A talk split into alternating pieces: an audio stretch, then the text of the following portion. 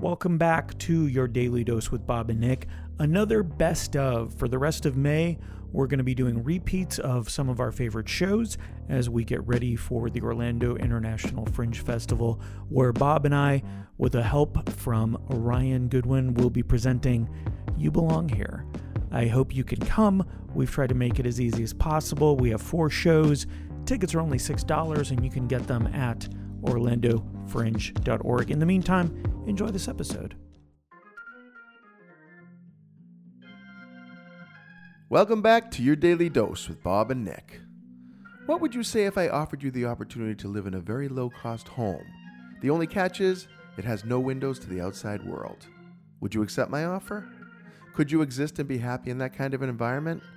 Listen in as Nick and I wrestle with the concept of a world without windows and how it might make sense or not. Check it out. I heard about these windowless dorms. I, that is the stupidest idea ever.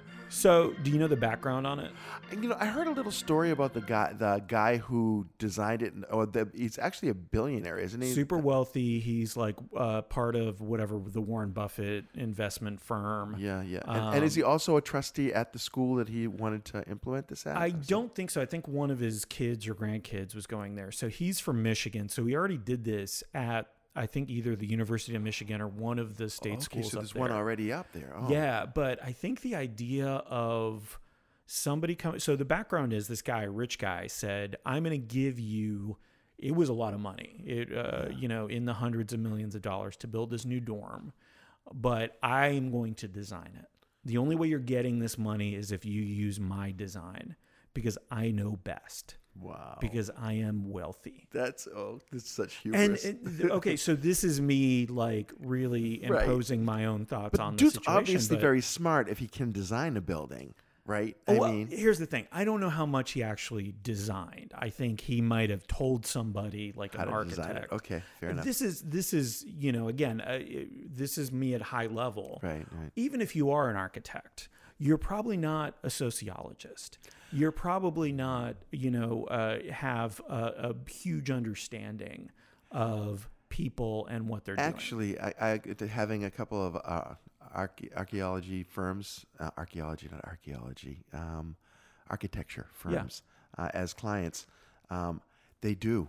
They study sociology to see how That's a people good point. So move to in be patterns good at this, to be really good at this, Yeah. Uh, and uh, look, I don't know this guy, Yeah. but it feels very much like I am successful and rich. Therefore, I must know how to solve every problem in the world. well, it just sounds stupid to me. The basic concept, uh, because you're defining it by what it doesn't have, right? And, and that's Correct. and it's a striking feature that it doesn't have. and the idea is that this will encourage people to go out, to be more communal, to be out in nature, to be out among other people. That is the that's the driving. Oh, force. that's the driving factor. There was no other re like So let's amp up the discomfort inside so that you have to go outside. It's like I would think that having windows that show you the beautiful outside that you're missing would be the thing that attracts you to actually go outside This is why casinos don't have windows. because they want to keep you inside. yeah.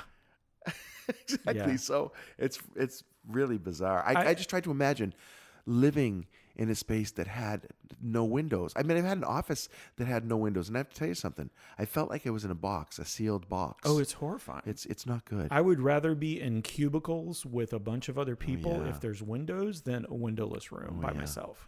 It's funny too. cu- Cubic. Now, you, you've worked in cubes. Oh, before, yeah, right? yeah, yeah. Okay. There are two kinds of people in the world: those that like to work in cubicles and those who do not.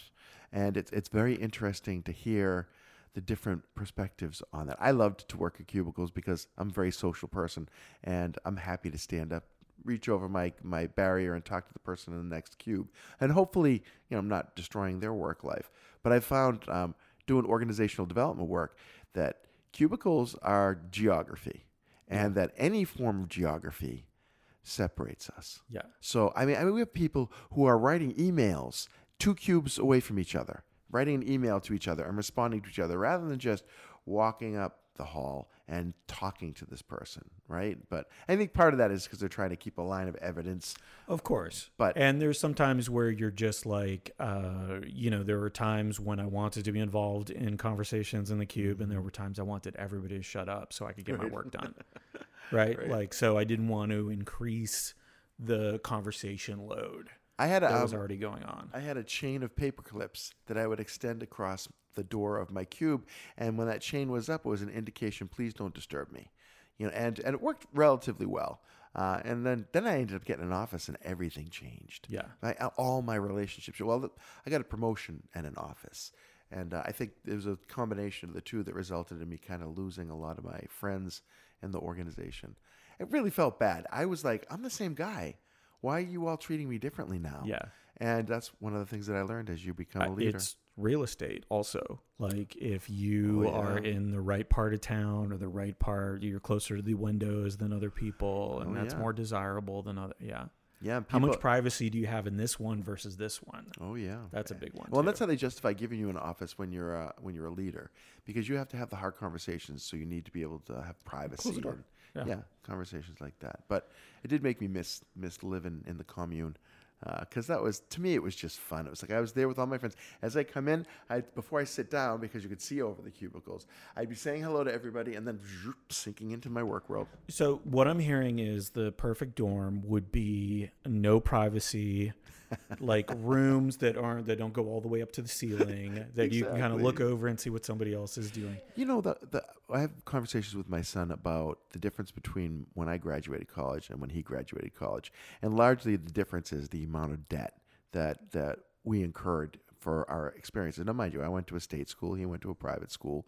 Uh, you know, different things like that. But we're really just increasing the cycle of escalating the cost of college by trying to say, well, we have to make the dorms like five star hotels now because we're charging them so much that nobody's going to want to let their kids stay here, you know, if it's a crappy hotel.